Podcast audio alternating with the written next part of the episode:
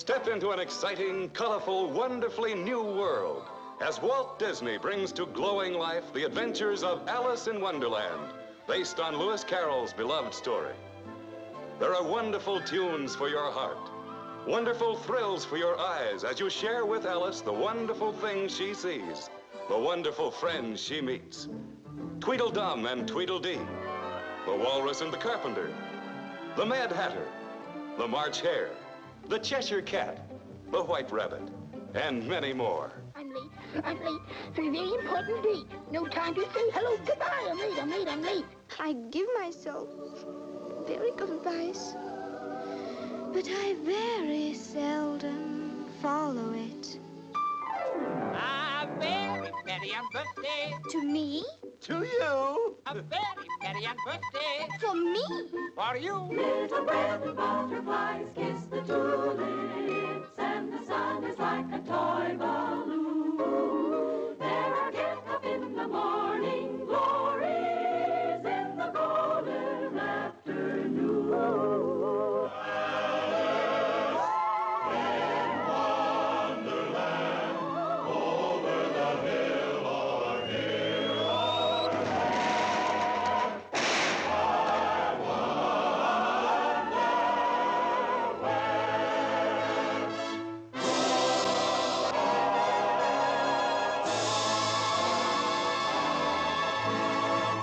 In a time where we are stuck inside due to a virus, we are all feeling a little bit like the statement from a purple grinning cat. We're all mad here. This is the story of Alice in Wonderland. This is Toys R Us. All of my best friends are toys. Oh boy, all of my best friends are toys. Oh boy, oh boy, oh boy,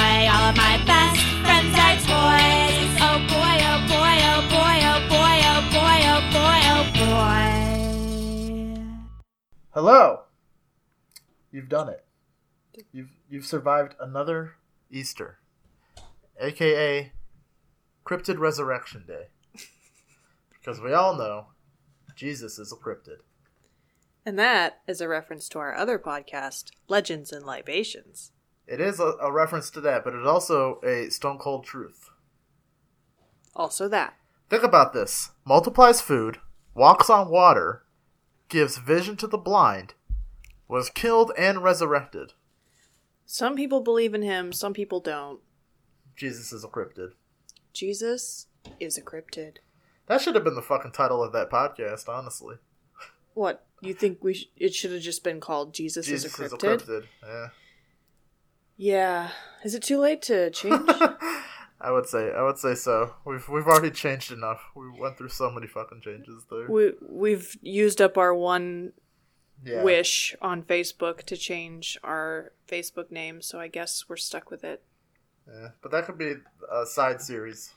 Jesus was a cryptid. I feel like every episode we we make a new side project that we want to do. That's true.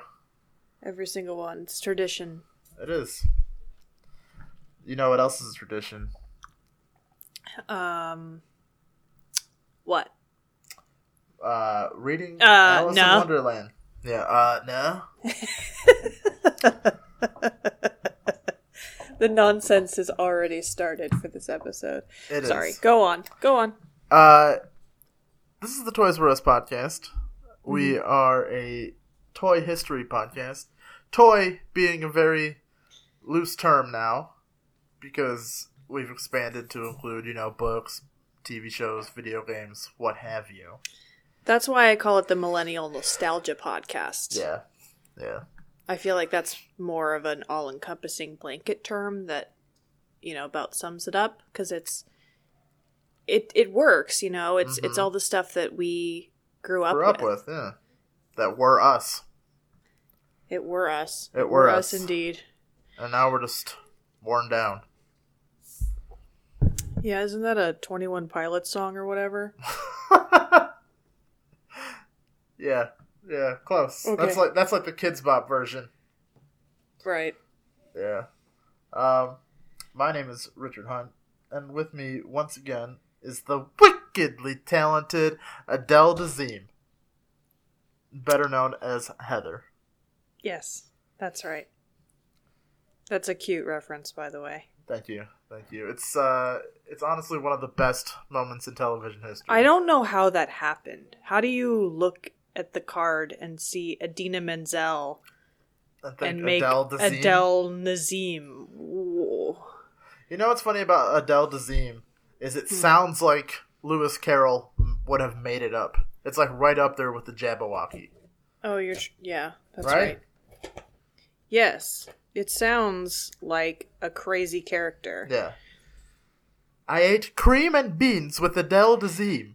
You're like, "Oh, okay. I don't know what the fuck any of that means, but you do you. so, was he on drugs or what? he was not on drugs. Oh boy, I feel like that's worse. It's a little worse. It's like you don't have an excuse for any of this shit, man. I mean, that's that's debatable. But we'll Okay. get into we'll get into why. All right, tell me the story.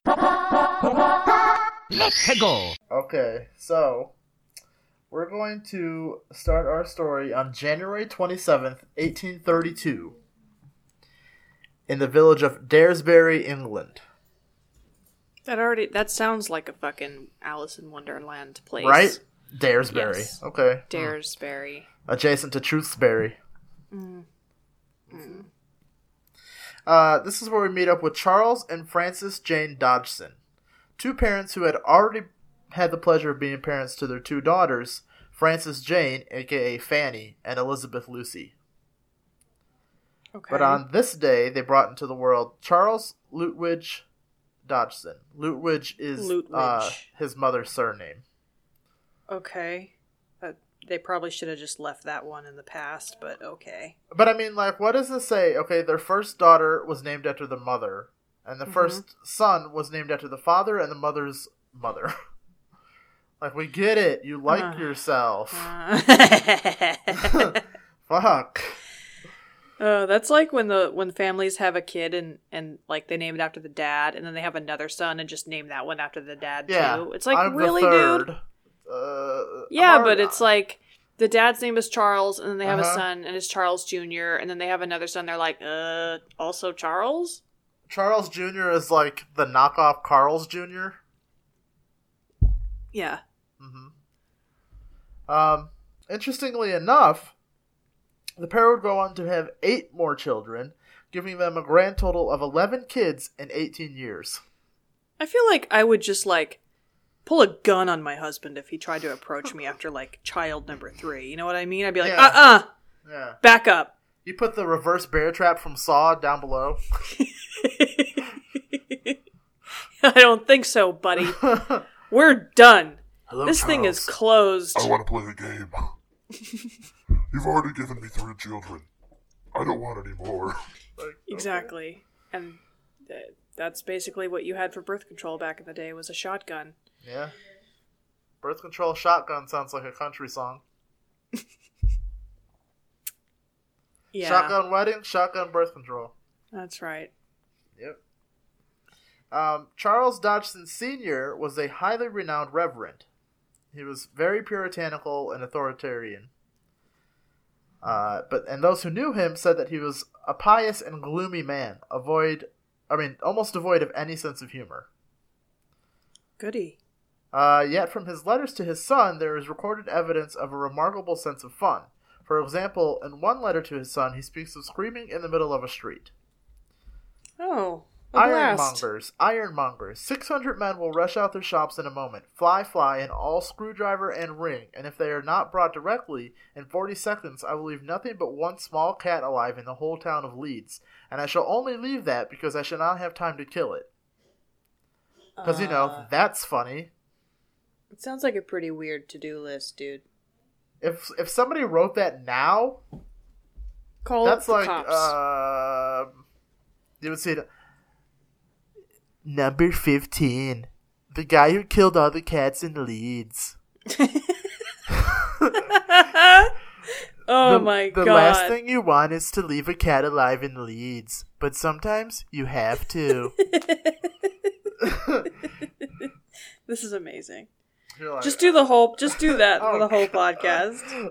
Oh, Just His do mother, that. however, was the essence of a Victorian gentlewoman. like, why does he say things so weird? Uh, uh, pull out the Aaron Mahnke next and just be like, Oh god. I will leave no cats alive in Leeds. God Almighty. Well, imagine those two doing a collaboration. I want it so bad. Wh- Where's where's the Kickstarter for that? Like, take all my money, please, please do it. The last thing you want is Aaron Mahnke. From lore. Oh, if some of the bonus content we should offer for people is just all all of the times that we make fun of Aaron Mahnke, just oh. all of the jokes that we make, all of the references, all of the times where we Which do is the a sad thing. trajectory because honestly, Lore is one of the podcasts that made me want to make a podcast. Listen, I love Lore. Like I'm not making fun of him in like a mean way. I'm making fun of him because he's just such a character. You know what He I is, mean? Like he is. it's it's just one of those things where you you know, they're just so easily parodyable. Yeah. That's not a word. It's like don't the know. Gilbert Gottfried of podcasts. Exactly, Which it's is just- ironic just- because Gilbert Gottfried does have a podcast. Does he really? Oh yeah. Oh. Yeah. Oh, come to mama. Oh, I need oh. Yeah. Yes. Jafar! I don't even care what it is. I just want it. I just want to listen to him talk forever. Yeah, it's, it's pretty fucking good, honestly. yeah. Oh, what were we talking about? We were talking about his mother. I remember when you told me about that guy and you Oh, did that impression and I was like, "Oh, ha." Like I totally thought you were being dramatic Yeah. and like, you know, kind of riffing on it and making it more obnoxious than it was. And then I heard it and I I think I laughed for like 3 days because it was so spot on. Yeah, it's 100% I lost my shit. I completely lost my shit. I had And, no like, idea. He knows the English language. That's his language. But Mhm. when he doesn't know how to say a word, he Googles it and just says it off of how it's pronounced. So Uh-huh. there's a video Sabrina showed me of him saying mischievous, Uh-huh. but how it sounds on Google, I guess, is mischievish. so he's in his video like the man was acting very mischievish.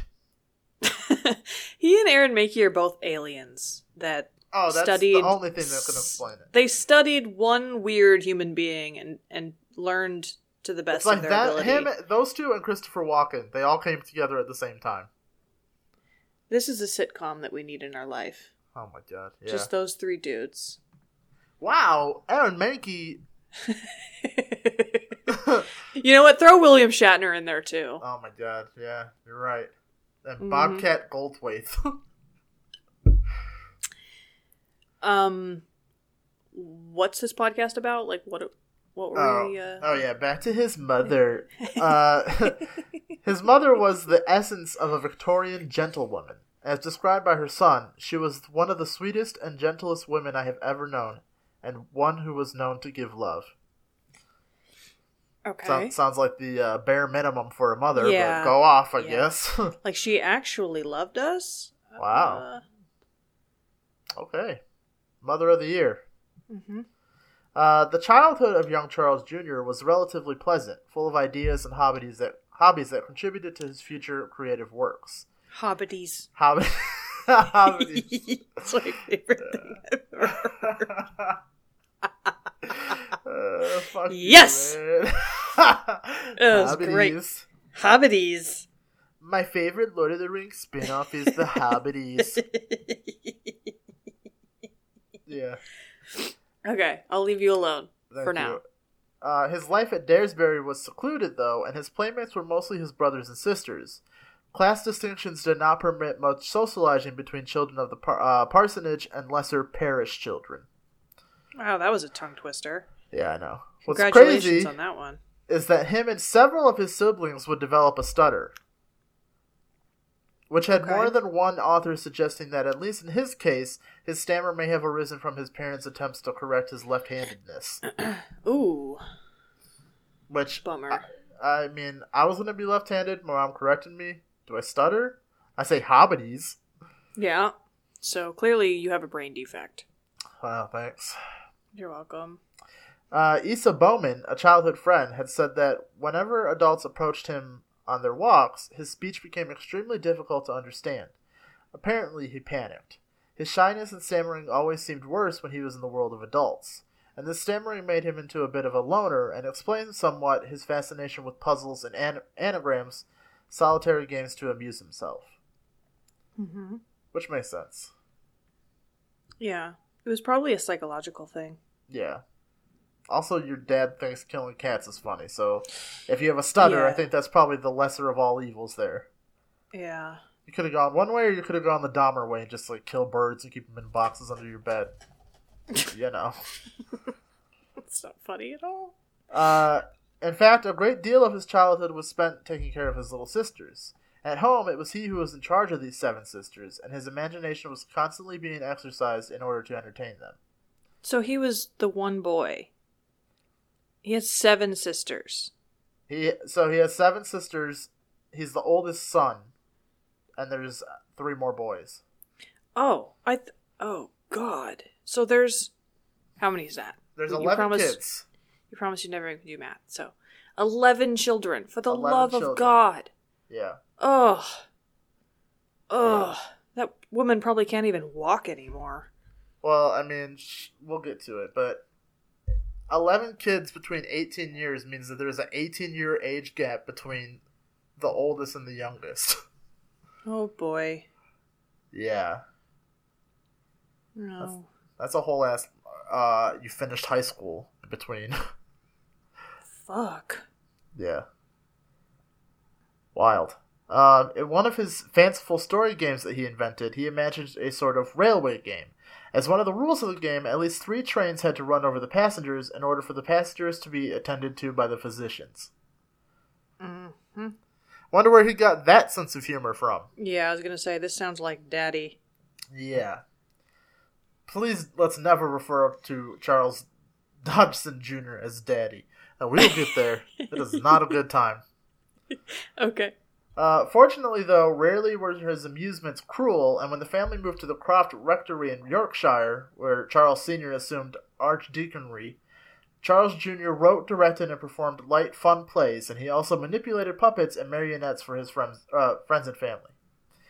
In addition to the plays that he wrote and the scripts that he composed for his puppet theater, he also wrote poems, stories, and humorous sketches for his own magazines. In his Useful and Instructive Poetry magazine, for example, a volume that was composed for his younger brother and sister, he satirized a copy of a stern dogmatic maxims. In his poem, he alluded to his own handicap.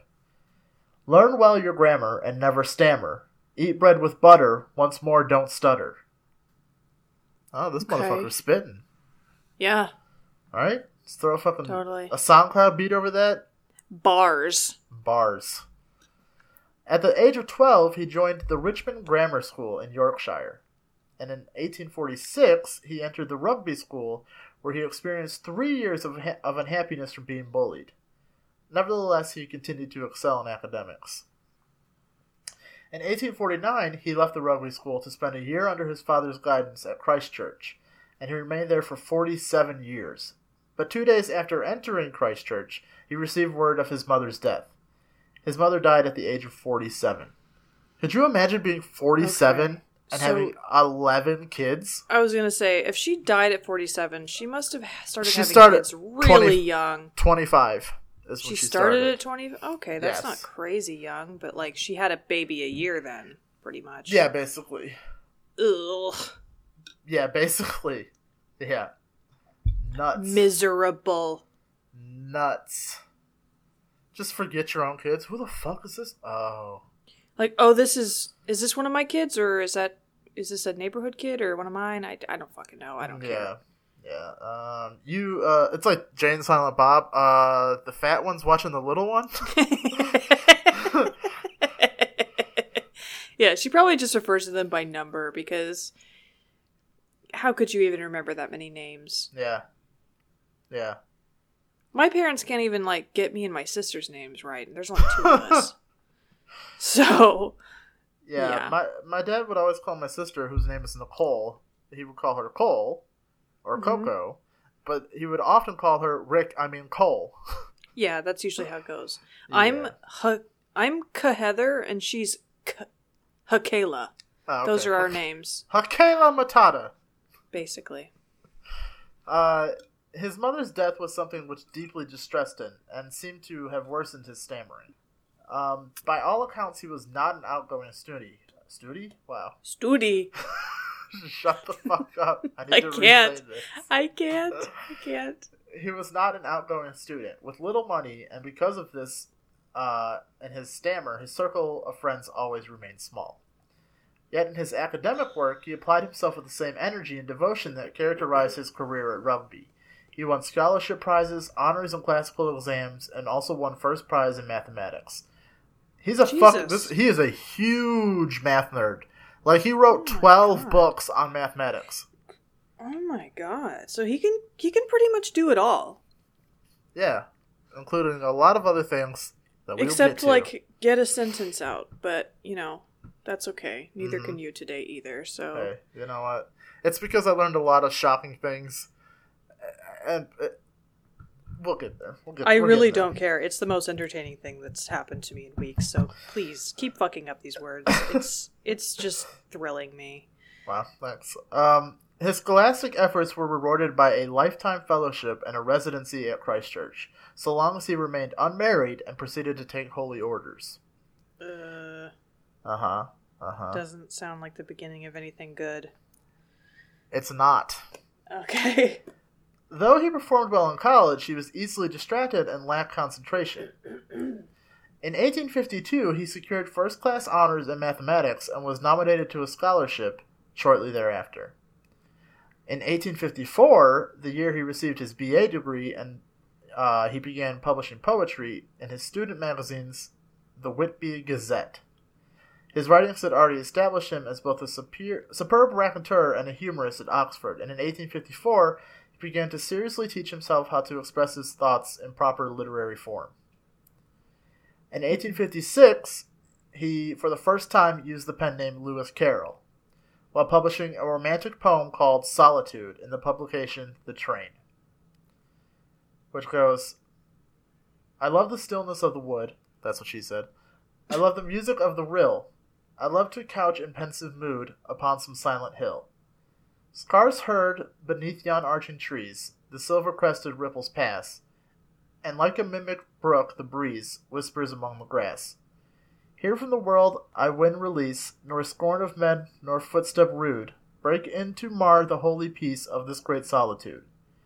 Ye golden hours of life's young spring, of innocence, of love, of truth, bright beyond all imagining, thou fairy dream of youth. I'd give all wealth that years have piled, the slow result of life's decay, to be once more a little child for one bright summer day. Well, that was uplifting. Yeah. What threw me down a pun unintended here rabbit hole is that Lewis Carroll was actually a really big inspiration to many parts of the horror video game series Silent Hill. I was just gonna ask that. I've never played that game, but I I know the name of it. Like Silent Hill is taken from this poem and there's a bunch of puzzles within the Silent Hill games that are like derivative of things from Alice in Wonderland. That's cool. Right? Yeah. I was like, oh shit. Uh, the same year, a new dean of the college, Henry Liddell, arrived at Christ Church with his family. Carroll became good friends with the dean's children, namely the three sisters, Lorina, Edith, and Alice. He spent a lot of time with them, amusing them with his interesting stories. On July 4th, 1852, Carroll and a friend, Reverend Robinson Duckworth, Duckworth, Duckworth, ooh, took the Liddell children, Lorina, 13, Alice, 10, and Edith, 8, on a boat ride. Up the Isis River. how old is he at this point? Uh, let's see. It's 1956. 24. Ugh. Okay. Yeah, he's 24 at the time. Okay. Um, he took them on a boat ride up the Isis River, the local name for the Thames River. Uh, as they made their way upstream, he began telling a story about the underground adventures of a little girl named Alice. According to Duckworth, the story was actually composed and spoken over my shoulder for the benefit of Alice Liddell, who was acting as Cox of our gig. I remember turning around and saying, Dodgson, is this an extempore romance of yours? And he replied, Yes, I'm inventing it as we go along. Upon disembarking, Alice asked Carroll to write out Alice, Alice's adventures for her. Carroll promised to do so by the following Christmas, but the work was not completed until February 10th, 1963. By that time, Alice was 11, and Carroll was no longer seeing her with the regularity that he used to. Now he had made a new friend, the famous ingenue Ellen Terry, who was nearly 17.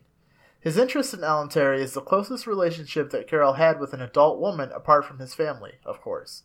What's odd is that Carroll was very much into photography, and most of the little girls he had befriended, he took photos of. Most of which Mm-hmm. were nude. Oh. Uh, he was also a painter, choosing to uh, paint these girls in various forms of undress. Okay. Now, he's known as saying the relationships were completely asexual, but is still widely debated as to whether or not Chris Hansen would want to have a chat with Lewis Carroll. and here, ugh. here's a quote from Lewis Carroll about his penchant for taking photos of young girls. Okay.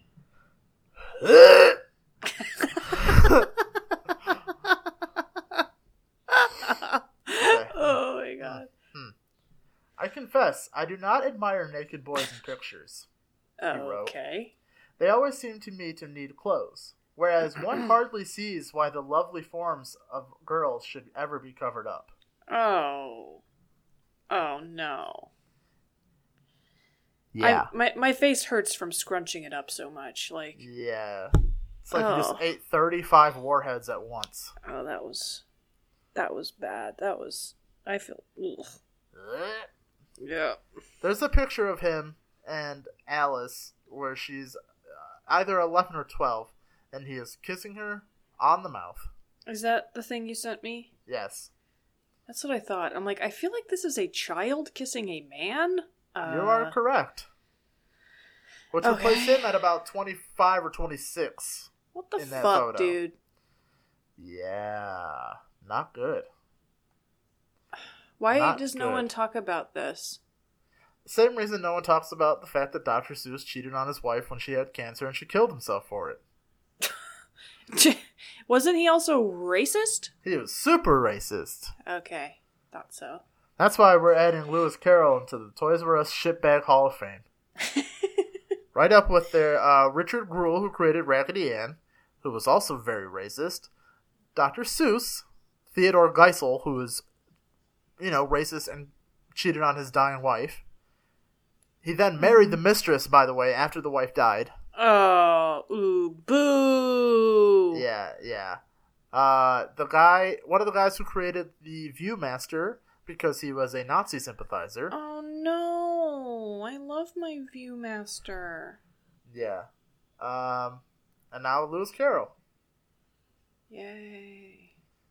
Not a good time. Oh, and the guy who technically got the sale for Monopoly because he literally just stole the idea from a woman. Oh. Hmm. Well, fuck him too. Yeah, not a good time. Not a good time. But uh, back to Alice in Wonderland here. Yep. Mm-hmm. From an initial length of 18,000 words, Carroll's manuscript expanded to 35,000 words, and the famous English illustrator John Tenniel read it and consented to draw illustrations for it. As Carroll searched for a publisher, he gave anxious thoughts to a perfect title. Various ones came to him Alice's Golden Hour, Alice's Hour in Elfland, Alice Among the Elves, Alice Do- Alice's Doings in Elfland, and Alice's Adventures Underground. Finally, Alice's Adventures in Wonderland was chosen, and Macmillan, the publishers for Oxford University, agreed to publish the book on a commission basis.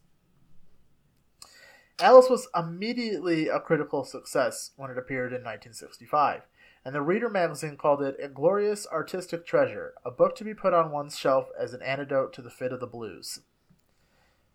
Which, yeah, I'm It's hard- Gonna, I'm never gonna be able to like think about Alice in Wonderland the same way. I know, I know. It, it takes on a whole different life when you realize that it was written to appease uh, an 11 year old girl he had a crush on. Oh, oh no. Listen, Ugh.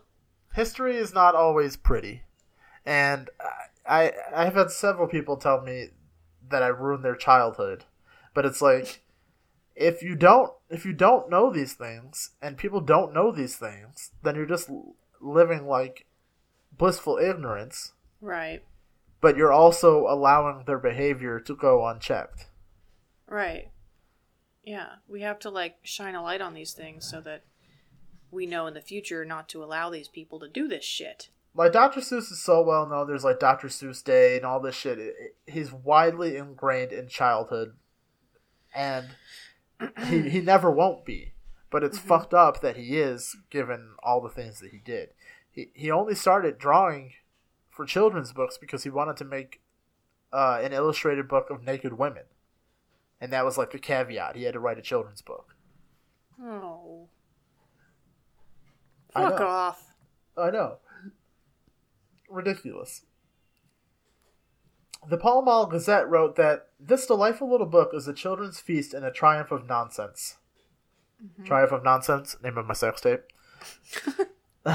About eight, 180,000 copies of Alice were uh, in various editions were sold in England during Carroll's lifetime. By 1911, there were almost 700,000 copies in print. Since hmm. then, with the expiration of the original copyright in 1907, the book has been translated into every major language, and now it has become a perennial bestseller, ranking up there with the works of Shakespeare and the Bible in popular demand.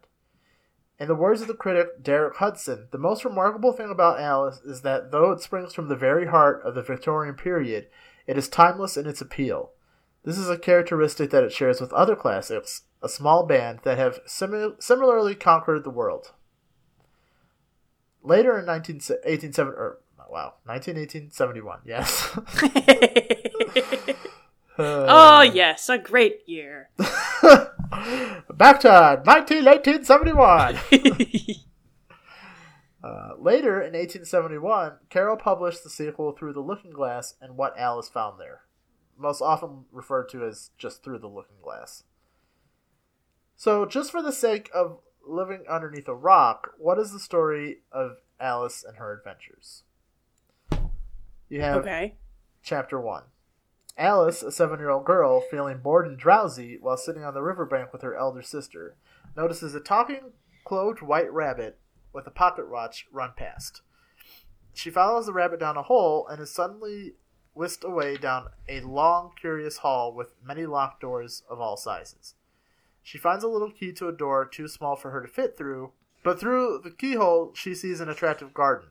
She then discovers uh, on a table a bottle labeled Drink Me, the contents of which cause her to shrink too small to reach the key which had left on the table.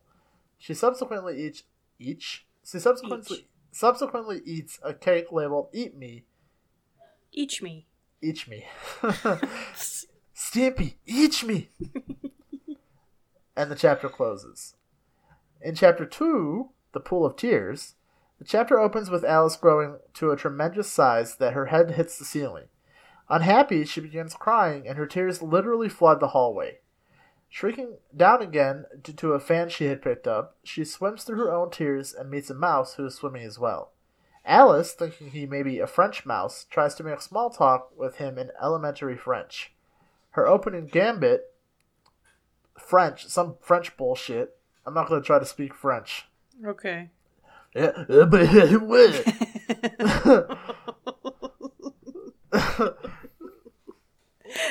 Oh, so much smiling it hurts my face. she basically says to him in French, Where is my cat? And that offends him because, you know, he's a mouse. Uh huh. In chapter 3, The Caucasus Race and a Long Tail, the Sea of Tears becomes crowded with other animals and birds that may have been swept away by the rising waters. Alice and the other animals convene on the bank, and the question among them is how to get dry again.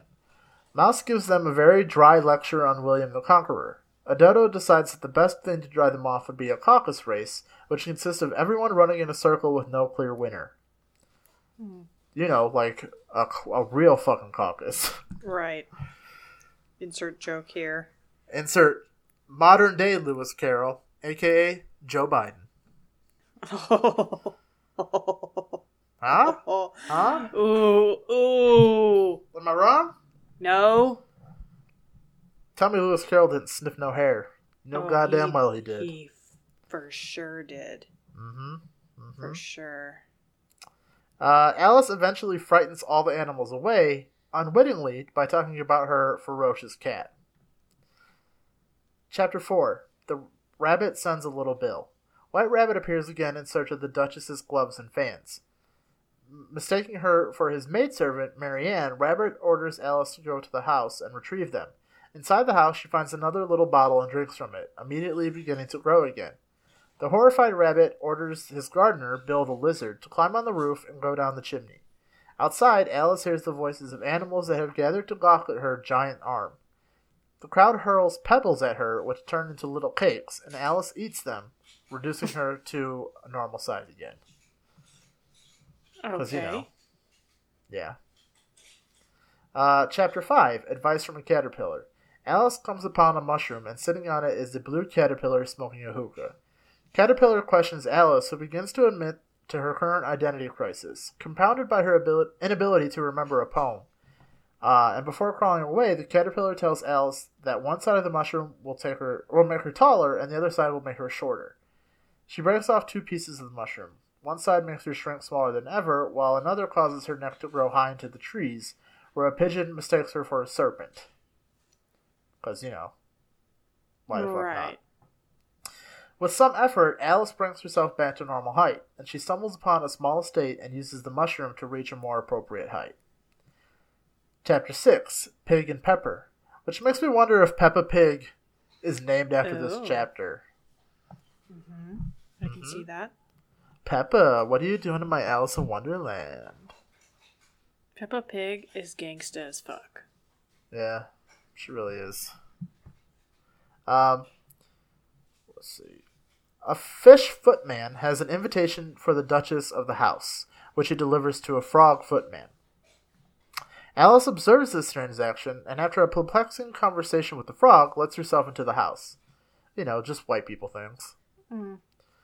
The Duchess's cook is throwing dishes and making a soup that has too much pepper, which causes Alice, the Duchess, and her baby, but not the cook or Cheshire Cat, to sneeze violently. Alice is given the baby by the Duchess, and to Alice's surprise, the baby turns into a pig. The Cheshire Cat appears in a tree, directing her to the March Hare's house.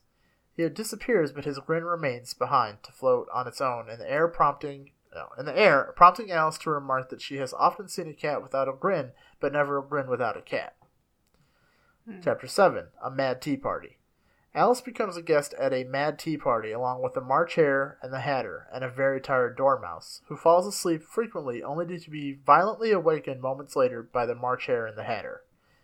The characters give Alice many riddles and stories, including the famous Why is a Raven like a, radi- a writing desk? And the Hatter reveals that they have tea all day because time has been pushed by eternally standing still at 6 p.m. Okay. Because, you know, perpetual 6 p.m. Isn't that where we're all at right now? Honestly, yeah. You're not wrong. It's, it's five o'clock somewhere and also Mm-hmm. everywhere all the time. Wow. It's real profound. Jimmy Buffett Thank you. featuring. Alan Jackson. Alice becomes insulted and tired of being bombarded with riddles. She leaves claiming that it was the stupidest tea party she had ever been to. you know, also white people things. Alice is just a Karen. Right, she's just like, um, out of all the tea parties I've ever been to, that one This was by the far the stupidest. stupidest. Yeah.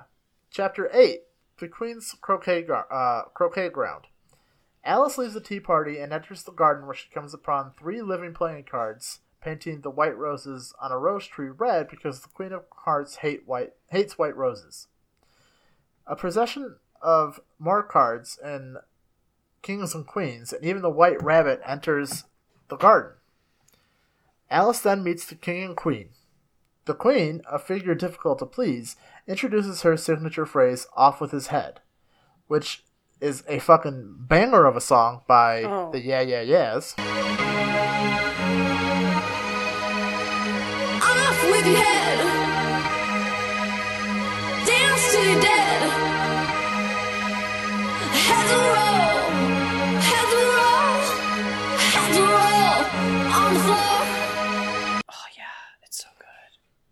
Yes.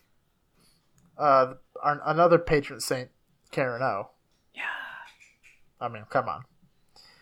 Uh, Alice is invited, or some might say ordered, to play a game of croquet with the queen and the rest of the subjects, but the game quickly descends into chaos.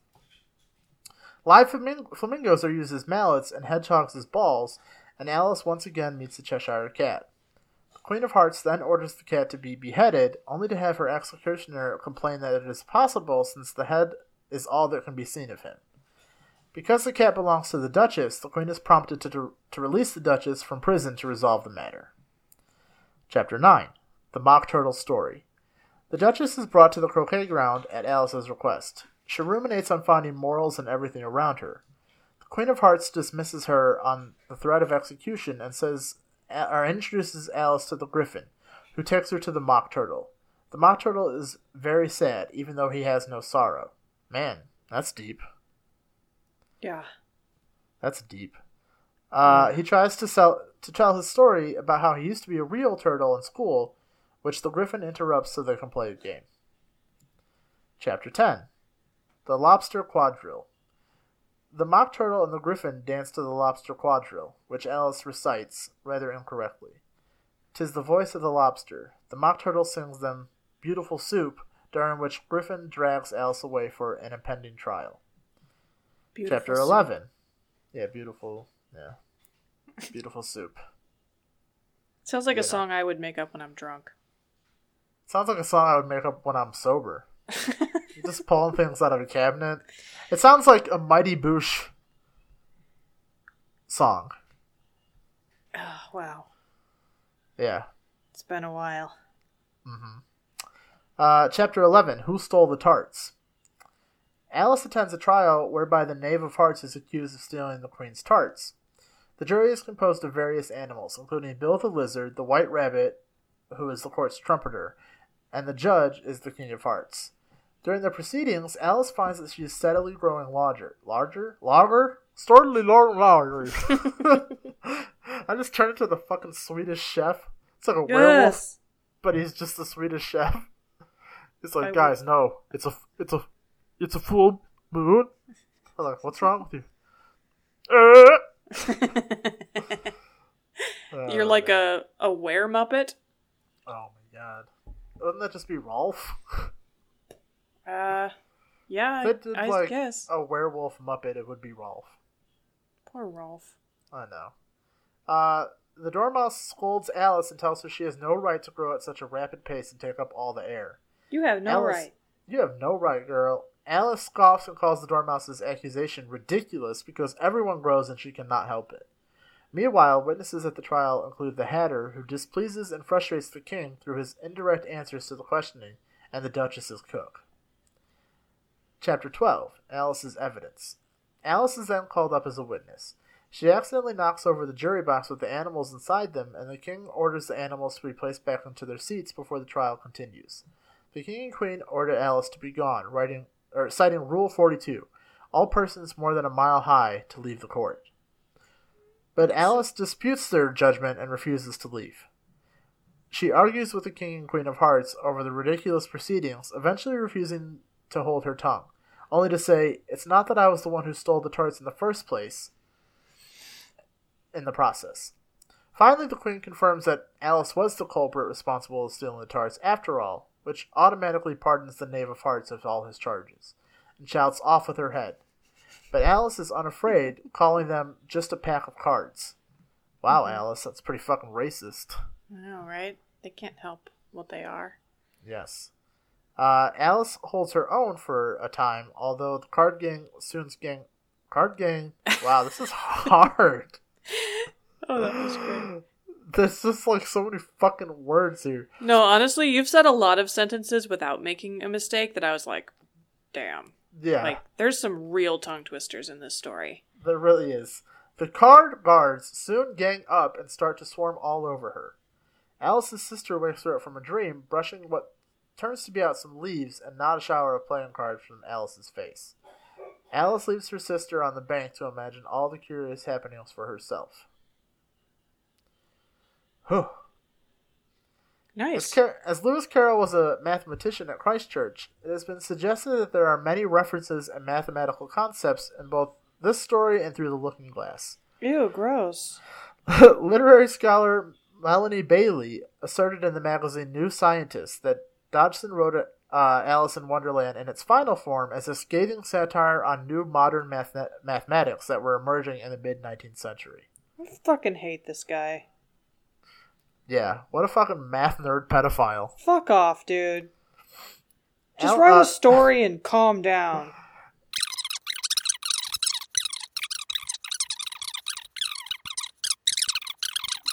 Continuing the sequence, giving up three bases each time, the result will continue to be less than 20 in the corresponding base notation. I don't know what the fuck any of this means. Yeah, I I don't either, and I don't care to, to be honest. After 4 times 12 equals 19 in base 39, the product will be 4 times 13 equals 1a in base 42. Then 1b, 1c, 1d, and so on. Right. Riveting. I'm on the edge of my seat. The limit does not exist. There you go.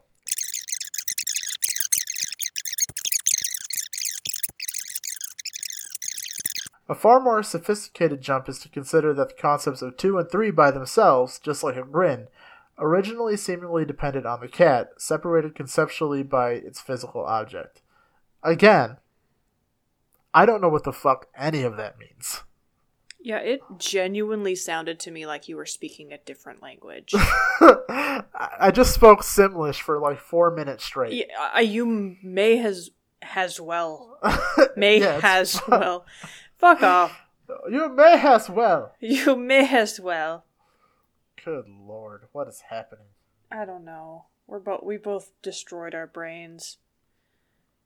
I don't think we did. I think he did. Oh. Yeah, fuck him. Fuck him. Big Give me my brain cells back. Uh, there has been just a fucking insane amount of adaptations of Alice in Wonderland. Oh yeah. Alice in Wonderland 1903, Alice in Adventures in Wonderland 1910, Alice in Wonderland 1915, Alice in Wonderland 1931, Alice in Wonderland 1933, Alice in Wonderland 1937, Alice 1946, Alice in Wonderland 1948, Alice in Wonderland 1949, Alice in Wonderland 1950, Alice in Wonderland 1951, Alice in Wonderland 1955, Alice in Wonderland parentheses or what's a nice kid like you doing in a place like this 1966 which was uh, animated by Hanna-Barbera. Alice in Wonderland, 1966. Alice Through the Looking Glass, 1966. Alice Adventures in Wonderland, 1972. Alice in Wonderland, 1973. Alice Through the Looking Glass, 1973. Alice in Wonderland, 1976. Alice in Wonderland, 1981. Alice at the Palace, 1982. Alice Through the Looking Glass, 1982. Alice in Wonderland, 1982. Alice in Wonderland, 1983. Alice in Wonderland, 1983. Alice in Wonderland, 1985. Alice in Wonderland, 1985. Dream Child, 1985. Alice in Wonderland, 1986. Alice Through the Looking Glass, 1987. Alice in Wonderland, 1988. Alice, 1988. Sugar and Spice, Alice in Wonderland, 1991. Alice in Wonderland, 1995. Alice Through the Looking Glass, 1998. Uh, that's a TV movie with Kate Beckinsale as Alice. Okay. Uh huh. Alice in Wonderland, 1999. Alice Underground, 1999. Alice, a miniseries, 2009. Alice in Wonderland, 2010. That's the Tim Burton one. Uh, Alice's Adventures in Wonderland, 2014. CBeebies Alice in Wonderland, 2015. And Alice Through the Looking Glass, 2016, which is the sequel to the Tim Burton one. God. Nowhere does it reference the just extremely underrated Disney show Adventures in Wonderland. I fucking loved that show. it was so fucking good. It was so good. Hold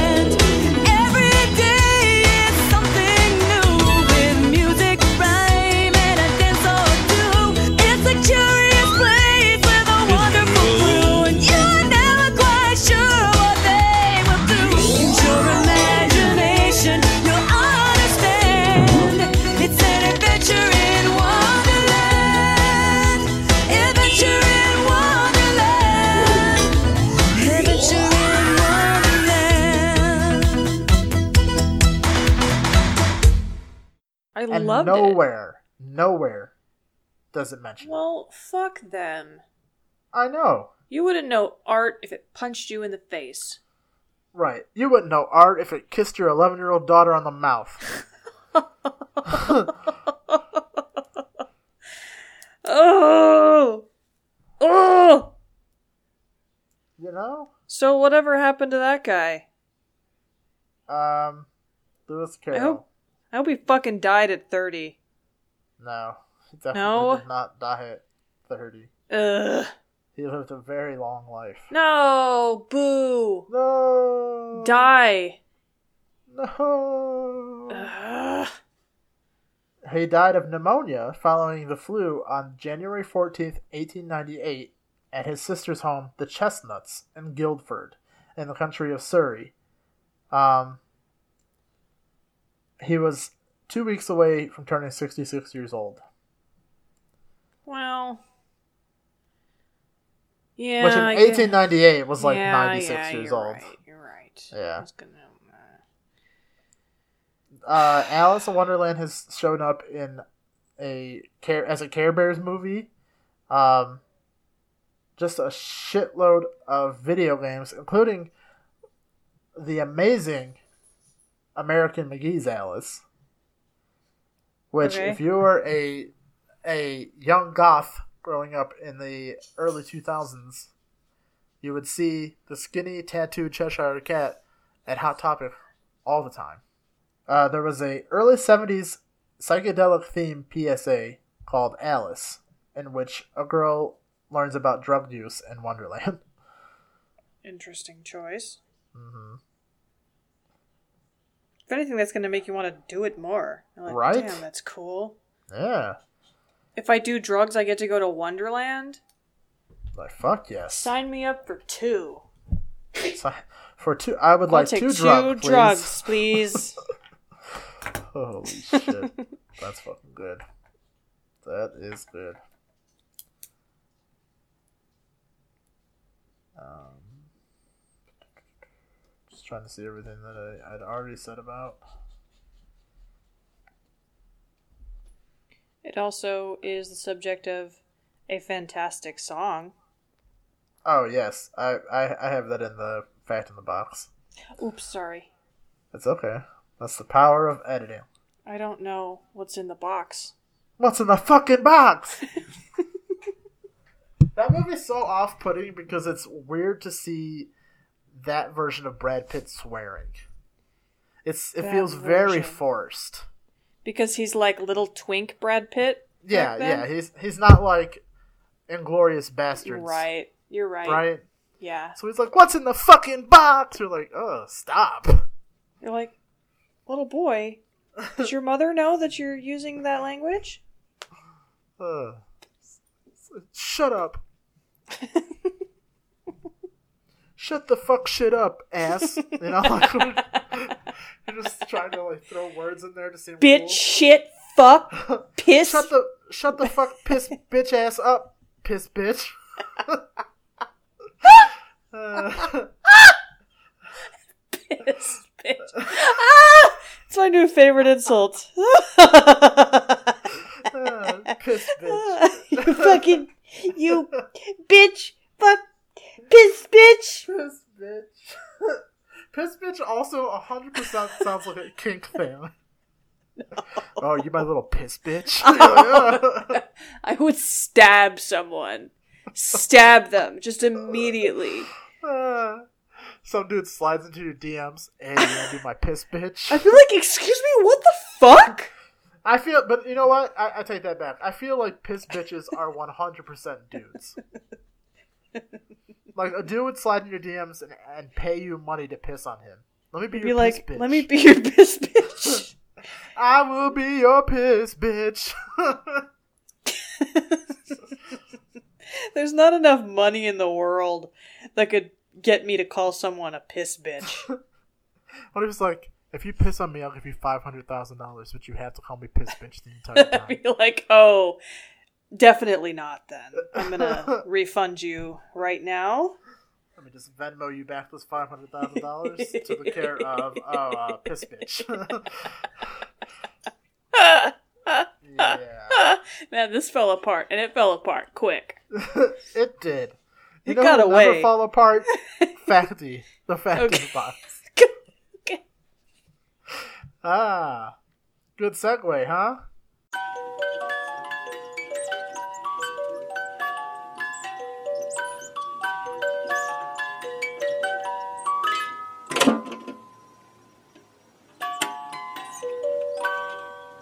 Now, there is no record as to why Lewis Carroll was cut off from the Liddell family, but some believe it was because he proposed marriage to young Alice.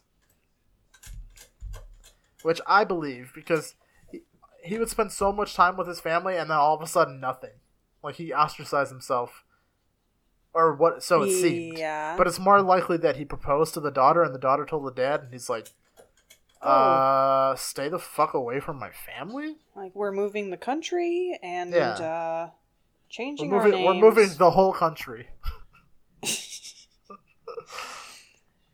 yeah. Um, Lewis Carroll suffered from a rare neurological disorder that caused strange hallucinations and affects the size of visual objects, which can make the sufferer feel bigger or smaller than they are, which is, you know, just the entire theme of that book. Right. This disease, first discovered by English phys- er, psychiatrist John Todd in 1955, was later named Alice in Wonderland syndrome. It is also known as Todd syndrome. Gotcha. The novels were banned in China in 1931 on the grounds that animals should not use human language. Uh. Uh. It feels like one of those weird, like, old United States laws that, like, you can't have an ice cream cone on your pocket on a Wednesday. You can't ride your donkey through town on a Sunday afternoon. Yeah. You're like, what? You, you You're like, wait, who? How did you can't- get this banned?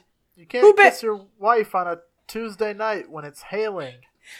Who did this? Who fucked this up? Somebody really fucked it up. Well, it's like that's why there's stickers on like machines where you shouldn't put your hand in. Uh huh. Right. It's like don't put your fucking don't did. put your baby in the washing machine. You're like, wait, who? Who did But- that? But I say, she'll get cleaner so much sooner. I don't have time to wash my baby. Ladies, are you tired of washing your baby separately from your wash? Throw him in with the whites. Never with the blacks because this is racist times. don't, don't forget to keep your colors separated just like real life. right. Wow. Okay. Oh, Yeah. Um, the dodo is based on Lewis Carroll himself. In the No book, shit. Carroll alludes to the 1862 boating trip that inspired the story by putting those present, Alice, her sisters, and Carroll's, Carroll's colleague, in the story as birds. Carol was the dodo, named after his real name, Charles Dodgson. As one story goes, the author had a tendency to stammer, introducing himself as Do Do Dodgson. yeah. Uh, his sometimes de- debilitating stutter prevented him from becoming a priest, leading him to mathematics and writing instead. It's probably for the best that he didn't. I would say so. priest because we know where that was going. I mean, although to his own admission, he does not like little boys, so Psh, doesn't matter. He's a fucking trendsetter. that's true. That's true. Since its inception, Alice in Wonderland has not been out of print. Right. That's nuts. Yeah. Yeah. 1865 It's a long time. is when it came out. Also, it's weird that the copyright expired on it in 1907. Okay. So, like, anybody can make anything Alice in Wonderland, uh, Wonderland related. Like to this What- day? Yeah. What? Yeah. It's one of those things. Oh. Yeah, once the copyright runs out, you can do whatever the fuck you want. It's like uh public domain. Yes, yes. Got it. Um, after marrying and having three sons, two of whom died in World War One, Alice Liddell experienced a brief bit of fame in the United States. She wrote in a letter to her to her surviving son Caryl. Uh I know, but she was also groomed, ugh. and you know what I mean. Like, I feel very bad for her. There was no chance of her having a normal life. If anyone needs me after this, I will be vomiting for the next several hours. Yeah, yeah, it's not good. Um, she wrote a letter to her son that she was quote tired of being Alice in Wonderland. Okay. Uh, as a teenager, Alice Liddell met Queen Victoria's younger son, Prince Leopold. The pair fell in love but couldn't wed because she was not of royal blood. She married a man named Reginald Hargreaves, and the prince tied the knot with a German princess. In 1883, Leopold had a daughter whom he named Alice. In turn, Alice named her second son Leopold, and her Oh. first love became his godfather. What a mess! a hot mess. What are you people doing? This is very much Kentucky trailer park behavior. Seriously, listen, if I married a guy and we had a daughter and he was like, I'm gonna name her you After know, my ex. I'm gonna name her Sarah and it, like his ex's name was Sarah, I'd be like, dude, what? No? What the fuck have I done? Yeah. I've made Yeah. a terrible mistake. Turn into fucking Gob Bluth. I've, I've made a terrible mistake. yes. Um, there is a large statue in Central Park depicting Alice's tea party with the Mad Hatter. Okay. Uh, Charles denied that any of his publications were based on a real child, but there are hints hidden within the books. For example, there is a poem, A Boat Beneath a Sunny Sky, at the end of the book through the looking glass and what Alice found there, where if you take the first letter of each line of the poem, it spells out Alice's full name Alice Pleasance Liddell. Great. A That boat is a child. That is a child. A boat beneath a sunny sky, lingering onward dreamily in the evening of July. Children three that nestle there, eager eye and, will- and willing ear, pleased a simple tale to hear. Long has paled that sunny sky, echoes fade and memories die, autumn frosts have slain July. Still she haunts me, phantom wise, Alice moving under skies, never seen by waking eyes. Children yet the tale to hear, eager eye and willing ear, lovingly shall nestle near. In a wonderland they lie, dreaming as the days go by, dreaming as the summers die. Ever drifting down the stream, lingering in the golden gleam. Life, what is but a, what is it but a dream? Okay. Yeah. There are a, a bunch, and I can't even tell you how many I came across that were extreme Lewis Carroll defenders. Oh no. saying that he none of this was pedophilic. That's just how the times were back then. Yeah, dude. How could would you know? You could also lynch an entire race freely and openly in the streets. Right. That doesn't make it right just because back then it was okay. just because people did it a lot back then doesn't mean it was a good idea. Like doesn't Right. mean it was the right thing to do. People did a lot of really fucked up shit back then. He painted nude paintings of the same girls that he took nude photos of. There's All of which defenders. were 13 and younger. Oh yeah, it's like Barf. people now consider uh, pedophilia as like, uh, no, we're part of the LGBTQ. You're like, no, the fuck you are not. No, you are not.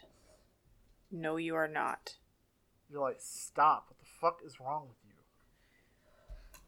you? Mm. Ah, the people who yeah. can the people who consider themselves trans age also. Yes. And Oh then like God. and then they're like, "Oh, I'm attracted to children, but I'm trans age." No. So it's fine. Like, No, dude, it is no. not. no, it is not. It's definitely not fine. It is not fine. None of this is fine. None of it is fine at all. Burn your house down with you inside it. Yeah. Yeah. That's all you can really do.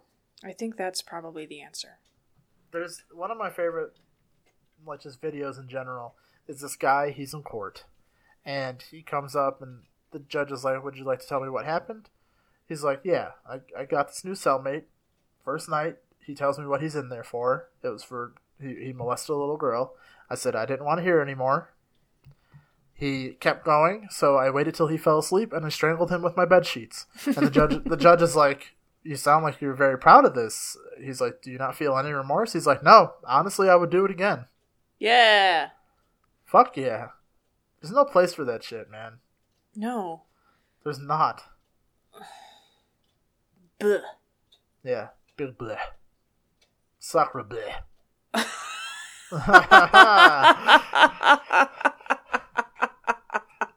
that Okay, was right? the best one. That's Thank the you. best fucking one out of all of them. Thank the you. best. Thank you. Uh, if you ever thought that Wendy Darling sounded like Alice, that's because she's actually voiced by the same actress. Oh.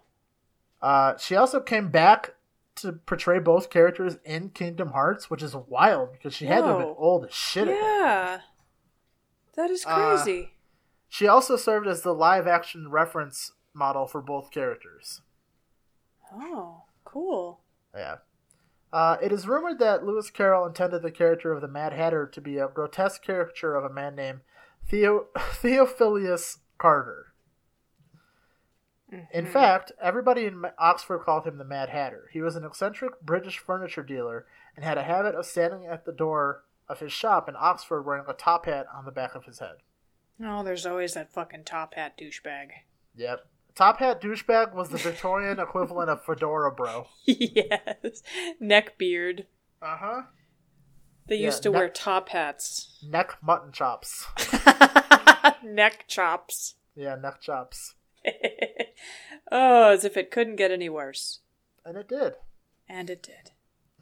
Uh, Lewis Carroll's personal first edition copy of Alice in Wonderland sold at a U.S. auction for $1.58 million. Oh, okay. Yeah. Uh, after being badgered fi- by fans for so long, Lewis Carroll finally decided to write an answer for Why is a Raven Like a Writing Desk? Oh, yeah. Because it can produce a few notes, though they are very flat, and it is never put with the wrong end in front. I knew it was going to be something Yeah, obnoxious. Yeah, just like him.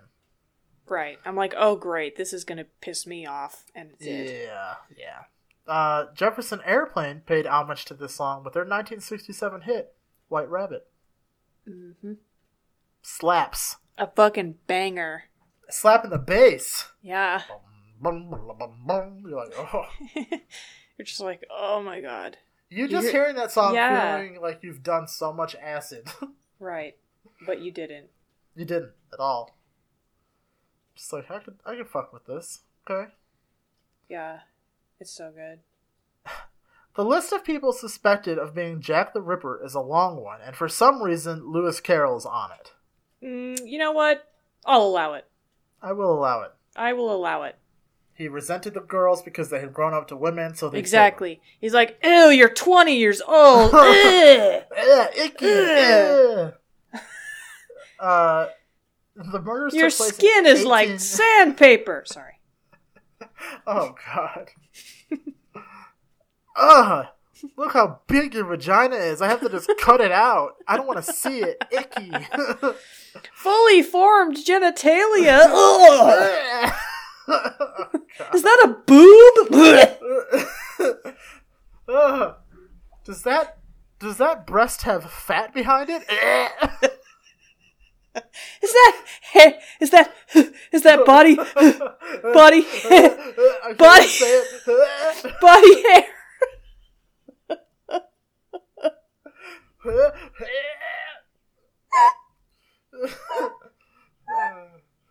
God Almighty.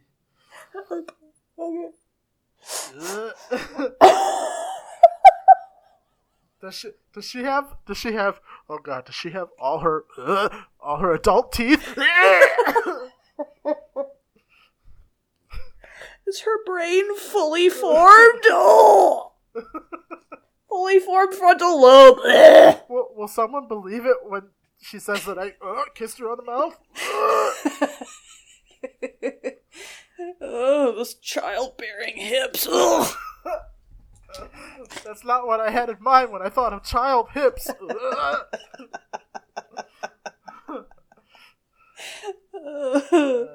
what do you mean you filed taxes this year? Oh! 401k.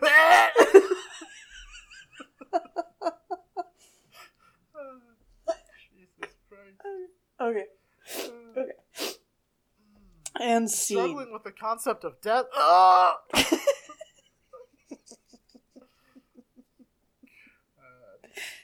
You ready to uh, start a family of your own? I wouldn't need your mother's permission to marry you. Your father has no interest in a dowry.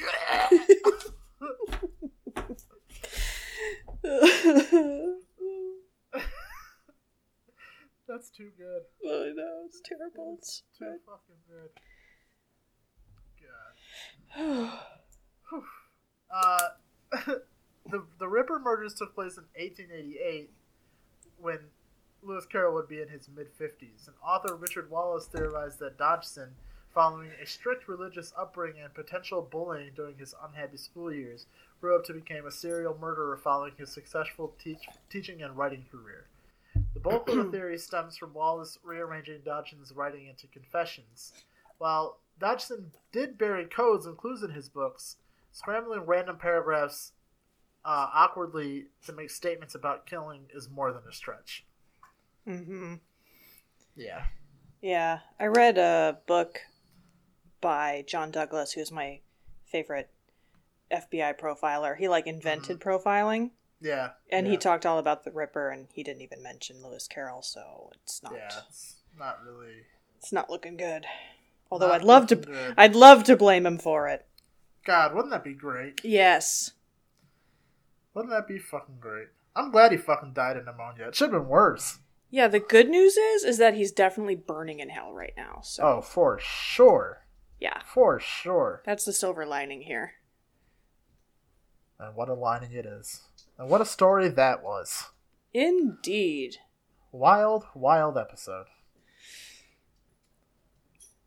If you like what you heard, which You I should. don't know how, it's not a good time for anybody. you should do some of the following things, or all of the following things, honestly. Uh, you can leave us a five star rating and review on iTunes or anywhere you listen to podcasts. You can become a patron by going to patreon.com slash Toys R Us Podcast. And you can follow us on all social media. We are at Toys R Us Podcast across the board. Until next time, remember what the Dormouse said.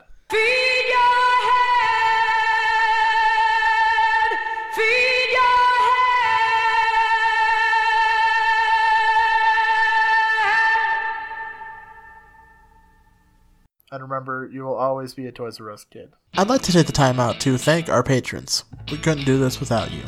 So, thank you to Jeremy, Jessica, Nicole, Amy, Nicole, Nicole, John, Juanita, Sabrina, Shannon, and Steven. Thanks a bunch, guys. You've gone quite mangy, cat, but your grin's a comfort. And you've picked up a bit of an attitude, still curious and willing to learn, I hope. Wonderland's become quite strange. How is one to find her way? As knowing where you're going is preferable to being lost, ask. Rabbit knows a thing or two, and I myself don't need a weather vane to tell which way the wind blows. Let your need guide your behavior. Suppress your instinct to lead. Pursue, Rabbit.